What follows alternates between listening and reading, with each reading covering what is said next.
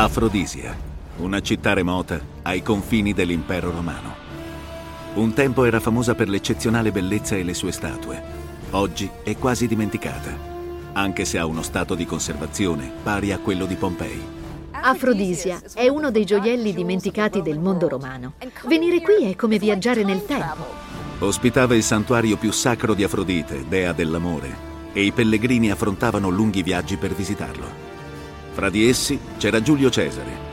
Chiedeva la benedizione della dea per diventare il signore di Roma. La città fu coinvolta nelle guerre civili che dilaniarono Roma nel primo secolo a.C. La salvò un liberto, la cui straordinaria immaginazione diede alla città la forma che ancora oggi possiamo vedere. Camminare in questo sito mette soggezione. Ora i nostri ricercatori si avvarranno delle più recenti scoperte archeologiche per ricreare gli edifici più magnifici della città. I suoi templi, i monumenti pubblici, i suoi luoghi di svago e la tomba perduta del suo fondatore. Riporteremo in vita una città romana al suo apice. Dall'architettura squisita dei santuari più sacri agli spettacoli sanguinari con cui si intratteneva la popolazione. Questo è il mondo perduto di Afrodisia.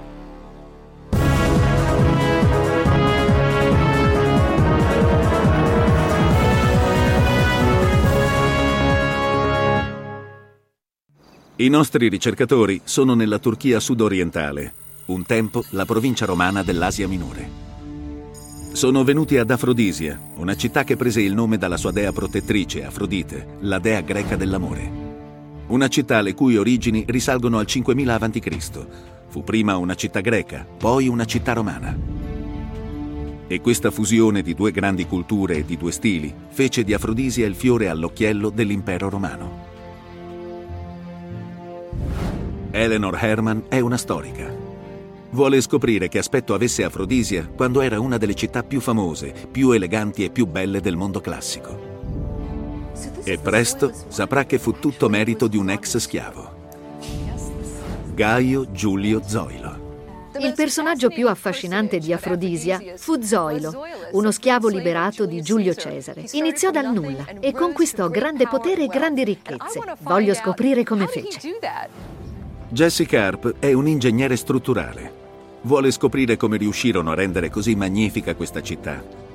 Apprenderà i segreti dei mastri costruttori romani.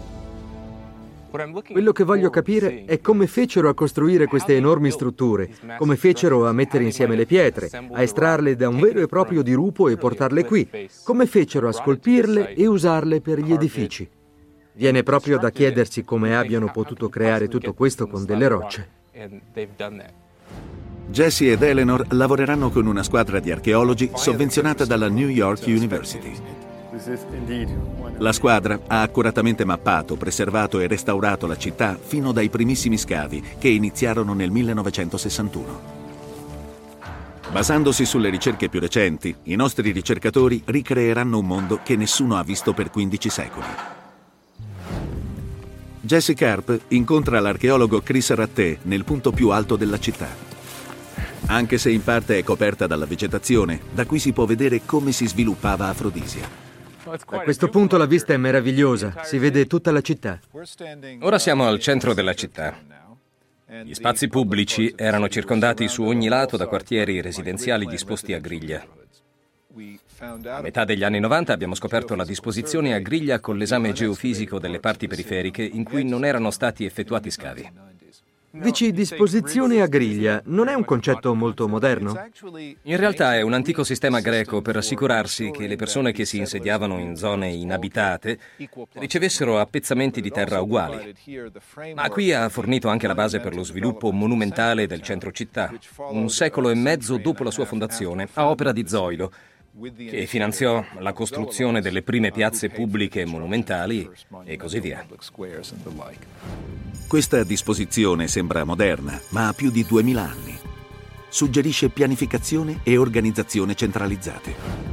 Ma come fece un liberto come Zoilo a ottenere tanto successo e tante ricchezze da poter riprogettare la sua città? Eleanor vuole scoprirlo. La schiavitù era sempre stata una parte importante dell'economia dell'antica Roma. C'erano vari tipi di schiavi. I più sfortunati potevano diventare rematori su una galera romana e la loro aspettativa di vita era di qualche mese. Ci si poteva anche offrire volontari per diventare gladiatori e combattere nell'arena. In quel caso chi sopravviveva poteva sperare di ottenere la libertà. I gladiatori liberati erano delle celebrità, tra i personaggi più famosi del mondo romano. Ma per gli schiavi istruiti c'era un altro possibile percorso verso la libertà e fu quello seguito da Zoilo. Con il duro lavoro e la fedeltà, uno schiavo poteva acquisire una posizione influente nella casa del padrone e guadagnarsi la libertà. Succedeva spesso che i proprietari liberassero gli schiavi dopo decenni di fedele servizio e io penso che Zoilo fosse davvero molto intelligente, astuto e un gran lavoratore. Quando alla fine fu liberato aveva potere e denaro, tornò alla sua città natale e ne fece la meraviglia che possiamo vedere ancora oggi. Il fattore chiave nell'ascesa di Zoilo fu il suo proprietario, l'uomo più potente di Roma, Giulio Cesare. Zoilo, a quanto pare, entrò a far parte dell'entourage del grande generale un po' prima del 60 a.C. Due anni dopo seguì Cesare quando condusse le sue legioni a ovest in cerca di conquiste. Probabilmente Cesare si accorse di Zoilo durante la sanguinaria campagna di otto anni con cui sottomise la Gallia e invase la Britannia. Fu un momento critico sia per Zoilo che per Afrodisia. Come tutti gli aristocratici romani, Cesare era convinto di discendere dagli dei. Per una fortunata coincidenza, la dea patrona di Cesare era Afrodite, chiamata Venere dai Romani. Fu certamente questo che spinse Cesare a fare un regalo alla città natale di Zoilo. Il regalo è ancora raffigurato in molte statue e molti fregi della città. Era una bellissima statua d'oro del dio alato Eros, il giovane figlio di Afrodite e di Ares, dio della guerra. Il dono di Cesare segnò una svolta decisiva. Fu l'inizio della trasformazione di Afrodisia, da modesta cittadina greca a grande città romana splendente di marmi. E Zoilo ebbe un ruolo centrale in questa trasformazione. La squadra della New York University ha impiegato decenni a ricostruire la storia della sua vita. Per fortuna, il reperto principale è sopravvissuto i resti di un bellissimo fregio che un tempo, probabilmente, ornava la tomba di Zoilo. Heather Turnbull Awan, un'esperta delle tombe di Afrodisia, aiuta Eleanor a decifrare quello che il fregio rivela sulla vita di Zoilo. Qui c'è Zoilo, alla sua sinistra c'è Andrea. Ecco l'iscrizione con il suo nome. È una personificazione del coraggio e del valore militare e come vedi sta porgendo a Zoilo questo scudo. Sull'altro lato c'è una figura chiamata Timè, che significa onore. Rappresenta gli onori e le ricchezze da lui ottenute. E queste figure qui sotto? Questo è il Demos, il popolo, e dall'altra parte c'è la Polis, la città. Quindi questo rappresenta il viaggio di ritorno da Roma ad Afrodisia, quando tornò qui carico di ricchezze e di potere e venne ricevuto con tutti gli onori dal popolo e dalla città. Il fregio rappresenta i molti aspetti di Zoilo, guerriero, benefattore, diplomatico e leader. Gli archeologi ritengono che ci fossero altri tre fregi e che ognuno occupasse un lato della base di un grande mausoleo. Alla base dell'elegante struttura a tre piani c'era una sala quadrata di 25 metri quadri e sopra colonne che reggevano un tetto piramidale. Serviva a ricordare ai cittadini sia l'uomo sia il loro debito nei suoi confronti. Nel marzo del 44 a.C., Giulio Cesare, dittatore a vita della Repubblica Romana, arrivò al Senato. Quasi immediatamente fu assalito e ucciso da un gruppo di senatori ostili e il mondo romano precipitò nel caos, mentre le diverse fazioni politiche lottavano per la supremazia. Il più grande rivale di Roma, l'impero dei Parti, approfittò della situazione e attaccò da Oriente.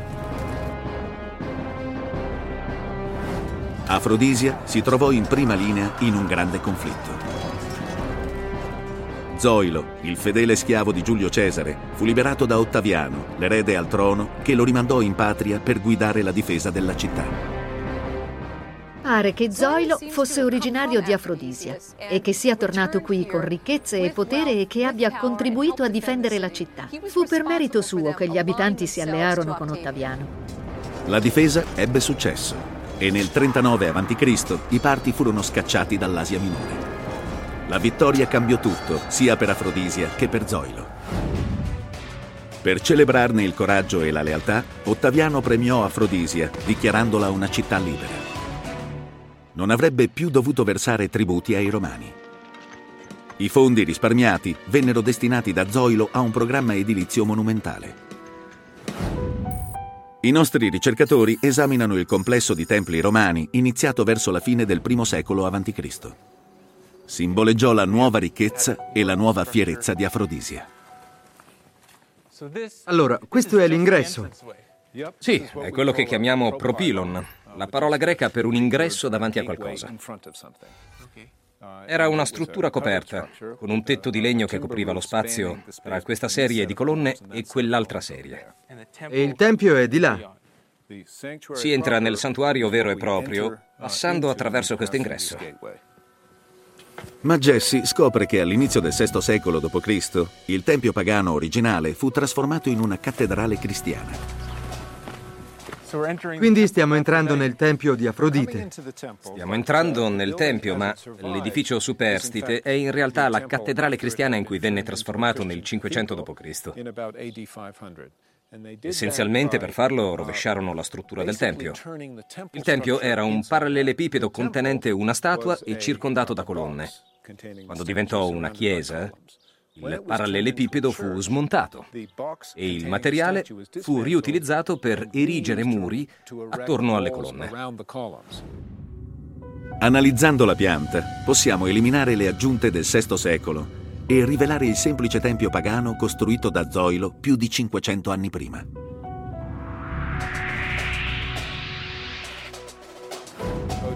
Jesse vuole sapere quali sono le idee architettoniche e le tecniche usate per l'edificio originale. Come tracciarono questa pianta? Gli architetti antichi non avevano unità di misura standard come il metro o il piede anglosassone. Per ogni costruzione una delle prime cose che facevano era stabilire quale sarebbe stato il cosiddetto modulo, cioè l'unità di misura per quell'edificio. La utilizzata sopravvive qui su quello che in origine era uno dei blocchi delle pareti del tempio. E quant'è la sua lunghezza? La lunghezza di questo è esattamente un piede, 29,5 cm nel sistema metrico decimale. Questa unità si ripete in tutte le dimensioni del tempio e in tutta la pianta della città. Quindi camminando nel sito troveremo dappertutto multipli di queste unità di misura? Dappertutto. Grazie al modulo, tutti i blocchi da costruzione utilizzati per il tempio erano conformi alla stessa unità di misura. Le tecniche usate sarebbero familiari a qualsiasi costruttore moderno. Che tecnologia usavano per spostare questi grandi blocchi di marmo? Era molto simile alla tecnologia che usano i costruttori di oggi, cioè paranchi, impalcature, gru. La differenza ovviamente è che quegli strumenti non erano meccanizzati. Le colonne erano l'elemento centrale del tempio pagano, come della successiva cattedrale cristiana. Se non fossero state diritte e stabili, la loro capacità portante sarebbe stata molto ridotta e la minima scossa sismica le avrebbe danneggiate. Per assicurare la stabilità dei rocchi, le parti che componevano ciascuna colonna, al centro di ognuno c'era un foro. Un perno di ferro, fissato con una colata di piombo per evitare che arrugginisse, collegava i vari rocchi. Questa tecnica consentiva ai costruttori dei templi di erigere colonne particolarmente sottili ed eleganti per gli standard di quei tempi. L'altezza era sette volte il diametro. Anche oggi si usano sistemi simili. Le nostre case sono fissate alle fondamenta a cui le ancoriamo, per così dire, nello stesso modo.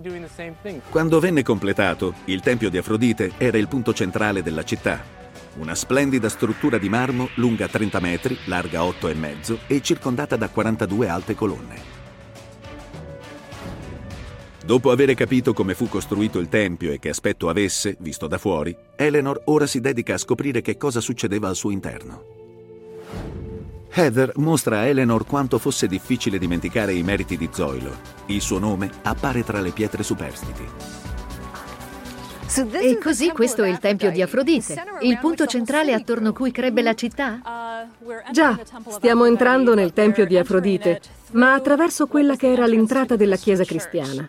C'è un elemento interessante che risale alla fase precedente, quando era un tempio formava l'architrave del portale che dava accesso alla sala interna, il naos, in cui si trovava la statua di Afrodite.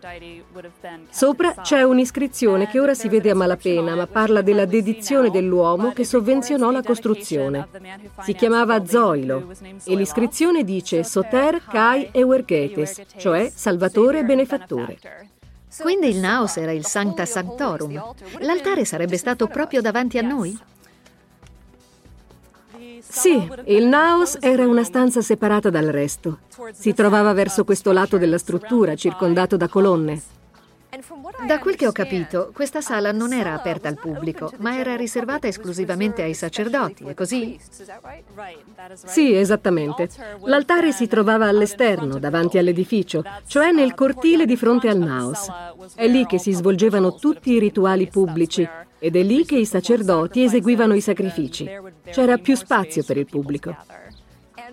Quando penso ad Afrodite, questa voluttuosa dea dell'amore e del sesso, mi immagino una donna dal seno prosperoso, bellissima e nuda. Era questo l'aspetto della statua? In realtà l'Afrodite di Afrodisia è molto diversa. Nel vicino museo c'è una statua della dea, di produzione locale. E così questa è la statua della dea Afrodite che veniva venerata nel tempio? È molto diversa da come la immaginavo. Non ha per niente una figura a clessidra, vero? Vero. Ha questa forma perché è una combinazione tra una dea locale più antica, una dea anatolica, e l'Afrodite greca. Questa statua di Afrodite si trovava nella sezione chiusa del tempio chiamata Naos o cella e veniva tenuta nella semioscurità.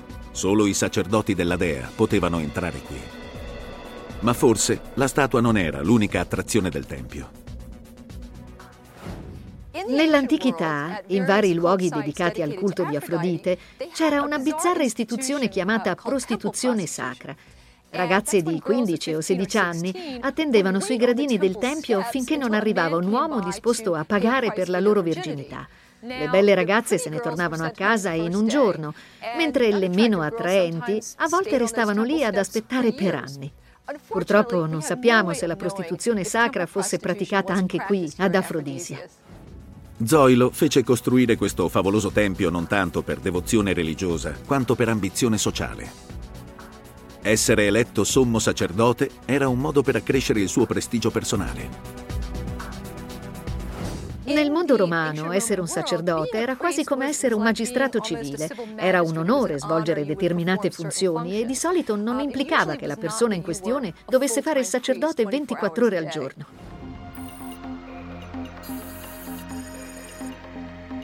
La storica Eleanor Herman raggiunge l'archeologo Chris Ratté, capo della squadra della New York University, per indagare ancora.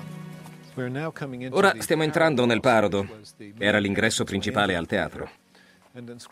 Su un lato del parodo ci sono delle iscrizioni, una serie di documenti, copie di corrispondenza ufficiale. Il primo documento è una lettera di Ottaviano che inizia dicendo Tu sai quanto io ami il mio zoilo. E verso la fine aggiunge Ho scelto per me questa città fra tutte quelle dell'Asia. Questa città era Afrodisia.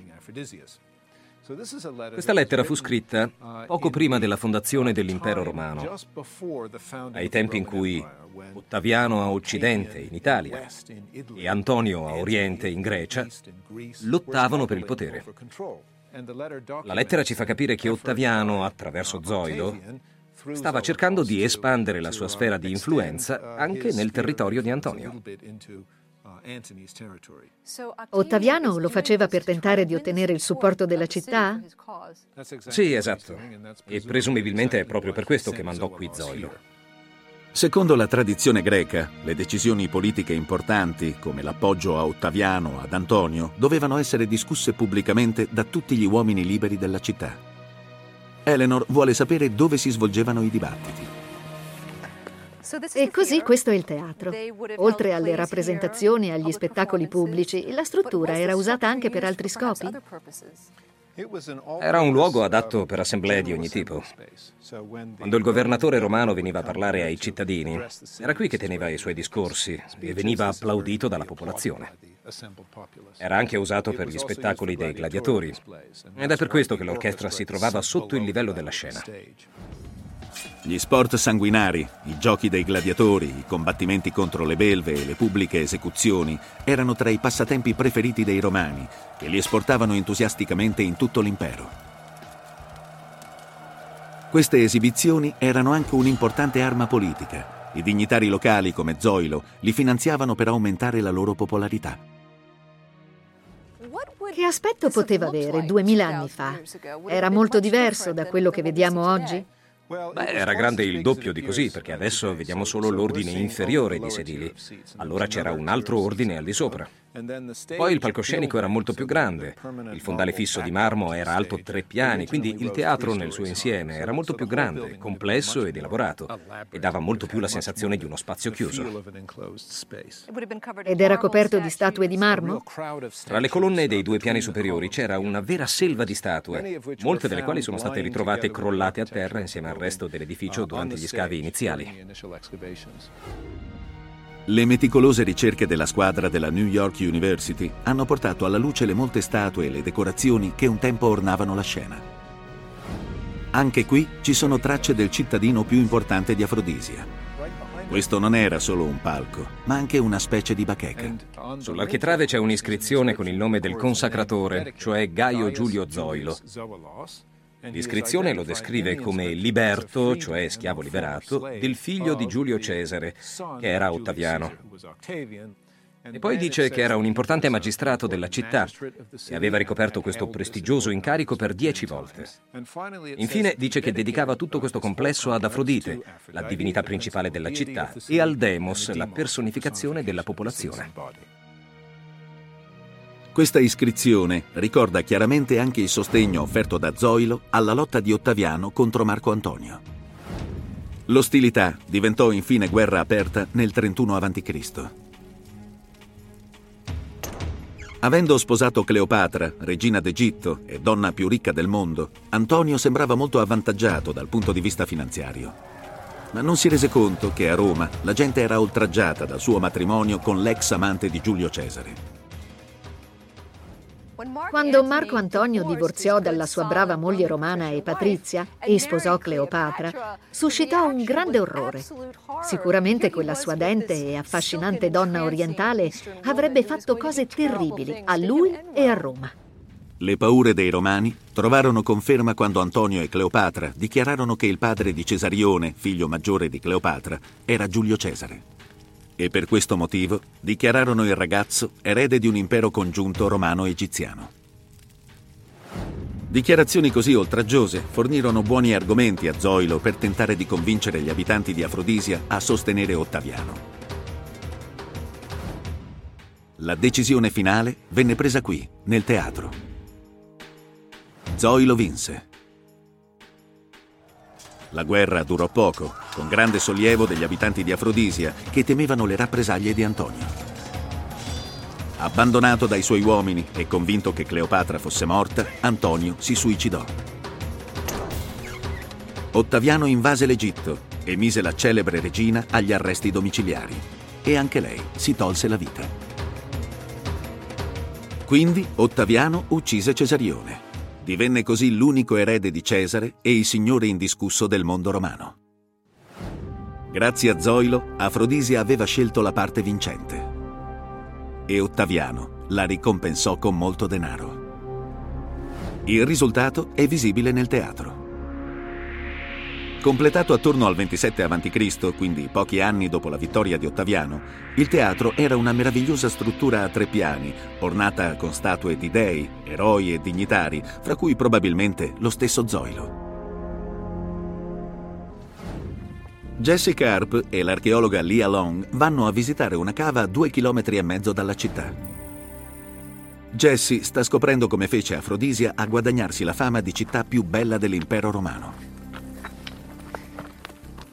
Stiamo guardando una delle più grandi cave utilizzate dagli abitanti di Afrodisia per rifornire di marmo la città.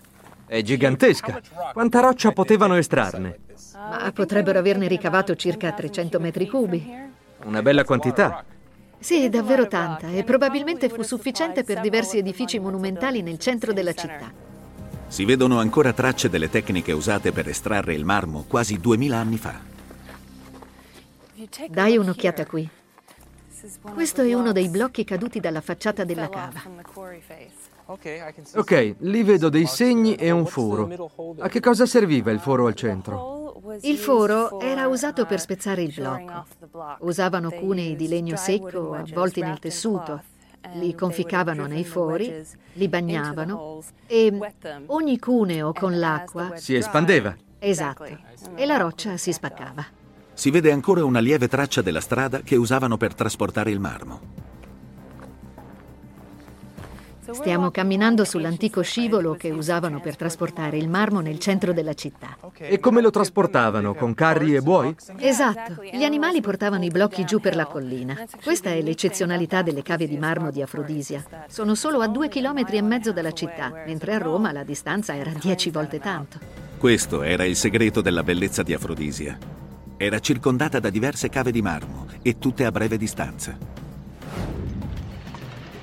Nessun'altra città dell'impero aveva tanta abbondanza della pietra preferita dai romani. Neppure Roma stessa, in cui edifici favolosi come il Pantheon erano in parte fatti di cemento. Jesse, con l'archeologo Peter D. Stabler, va alla più grande struttura di marmo della città. Per questa struttura, probabilmente, fu necessaria tutta la produzione di almeno una cava locale, è l'enorme stadio di Afrodisia.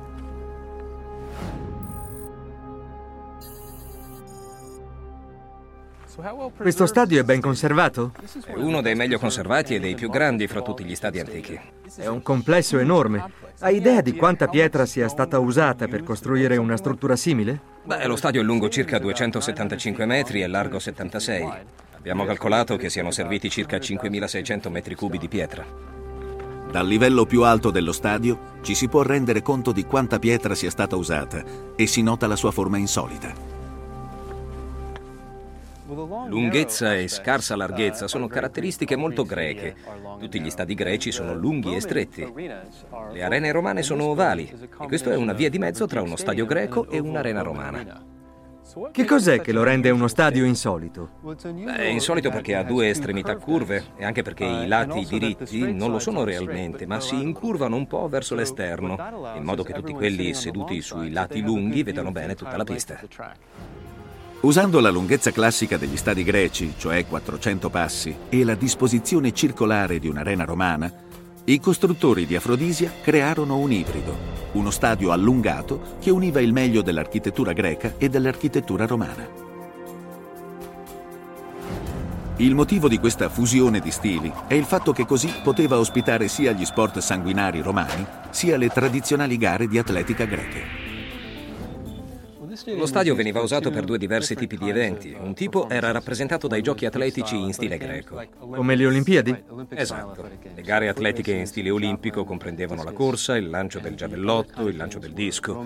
L'altro tipo comprendeva i combattimenti di gladiatori in stile romano, la caccia a belve selvagge e le esecuzioni pubbliche.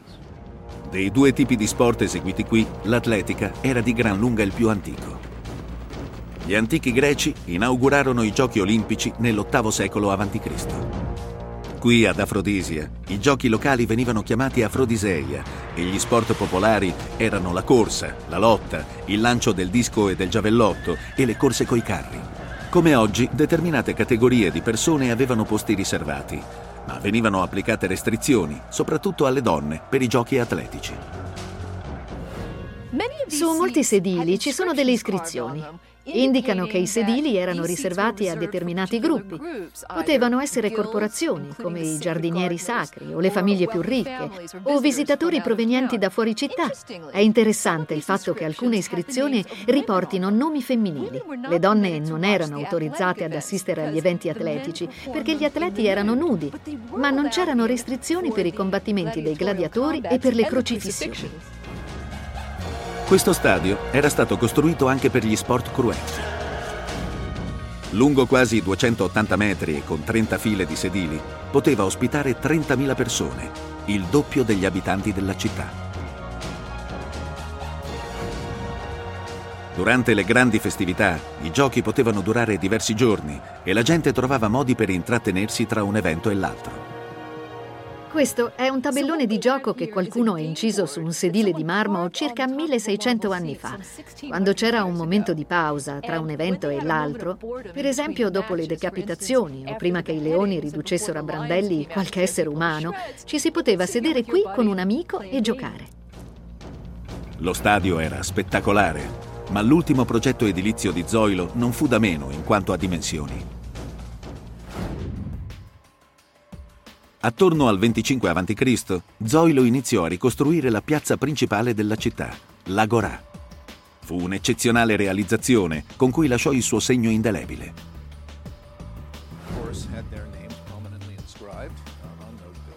Eleanor Herman e l'archeologo Chris Ratté esplorano l'Agorà.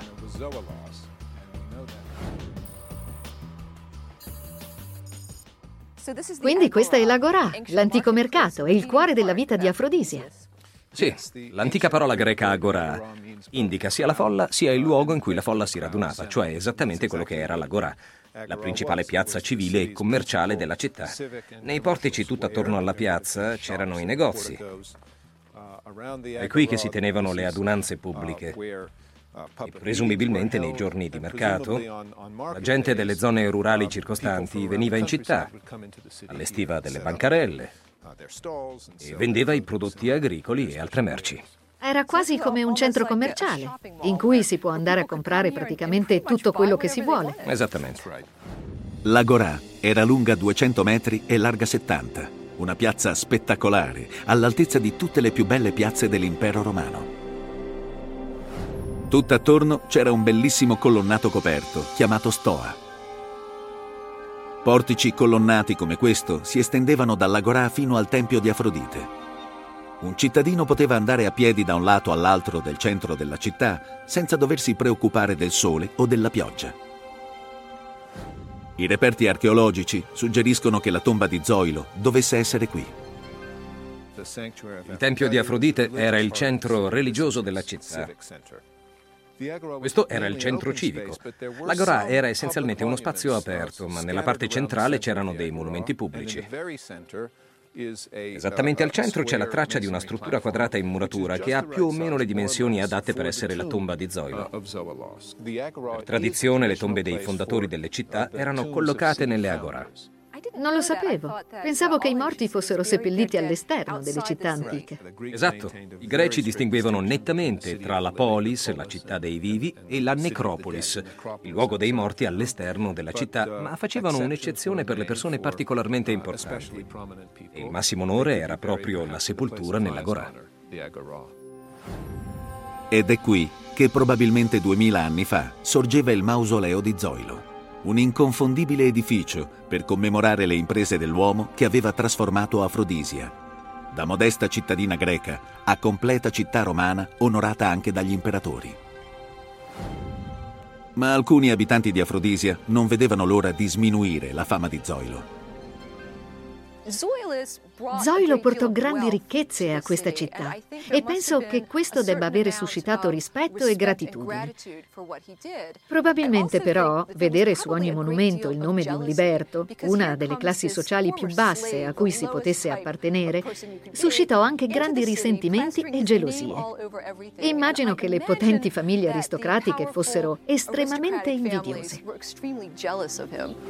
Zoilo morì attorno al 20 a.C. A lungo privi di potere a causa di un ex schiavo, gli aristocratici locali reclamarono l'autorità che ritenevano un loro diritto di nascita. Per ottenerla dovevano provare la loro devozione a Ottaviano, ora chiamato Augusto, il primo imperatore romano.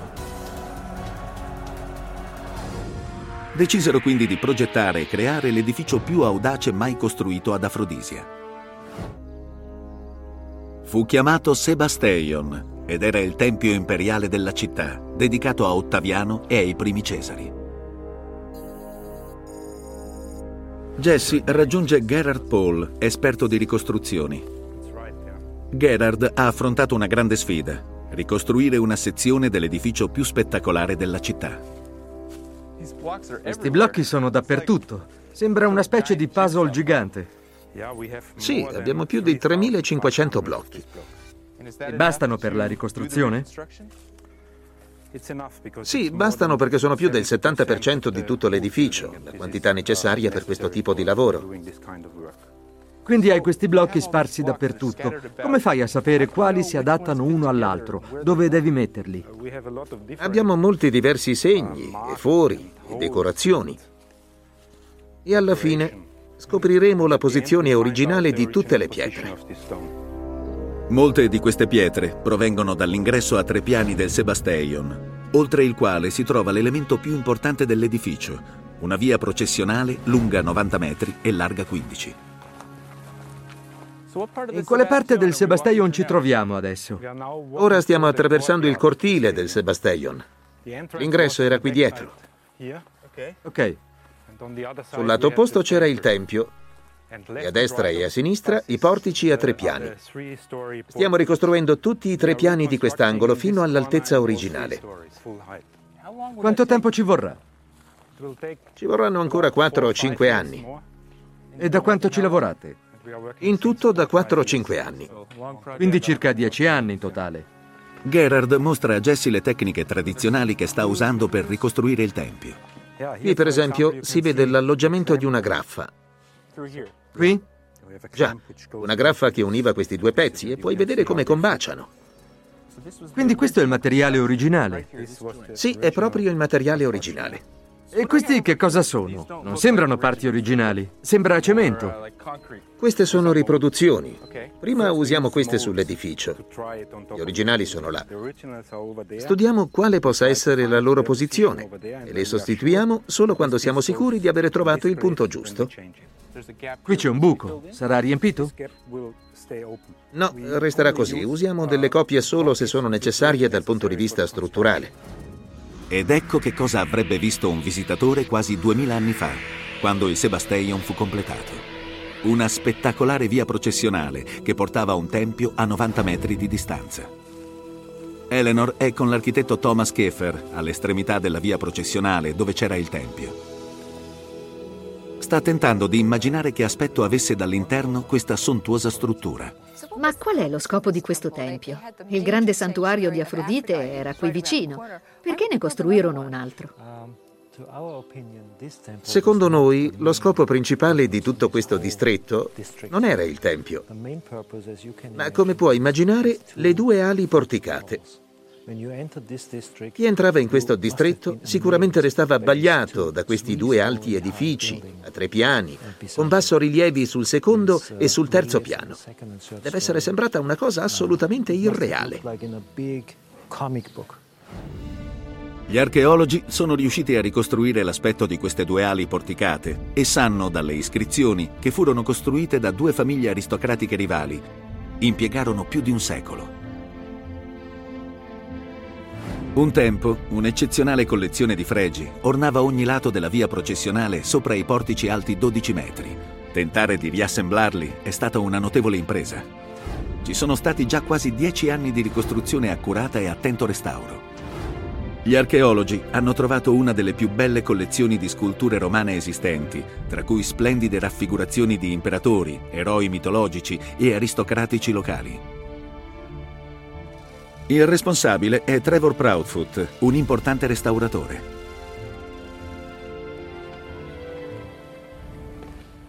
Che cosa fate in questo laboratorio? Abbiamo due compiti essenziali. Il più importante è il restauro di tutti i rilievi superstiti del Sebasteion. E quanti ne state restaurando? Una settantina. Che procedimento seguite per restaurarli? Principalmente eliminiamo le riparazioni fatte negli anni 70, quando portarono alla luce i rilievi. Sono state fatte male? Non necessariamente, ma senz'altro si sarebbero potuti usare materiali migliori. Che cosa sta facendo lui? Sta eliminando il poliestere. È una resina reversibile, quindi la togliamo con prodotti chimici. Trevor e la sua squadra stanno anche eseguendo copie di tutti i fregi trovati ad Afrodisia. questo è il nostro secondo compito qui. Stiamo creando le copie di 15 rilievi del Sebasteion. E questo è un calco? Sì, è il calco in silicone di un rilievo che servirà per il restauro del Sebasteion. Posso toccarlo? Sì, certo.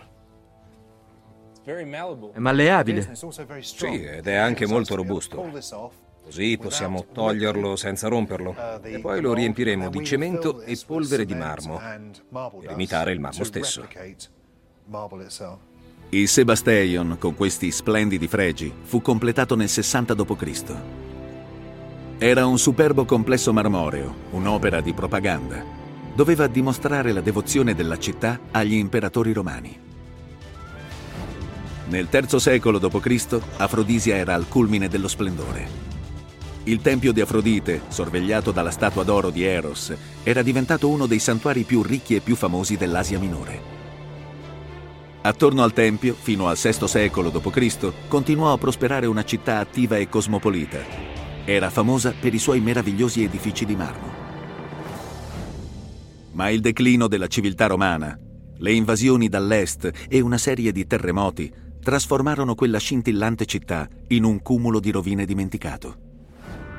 Solo ora, 15 secoli dopo, abbiamo potuto intravedere le antiche glorie di questo mondo perduto e abbiamo potuto scoprire l'affascinante storia del liberto che ricostruì la città di Afrodisia.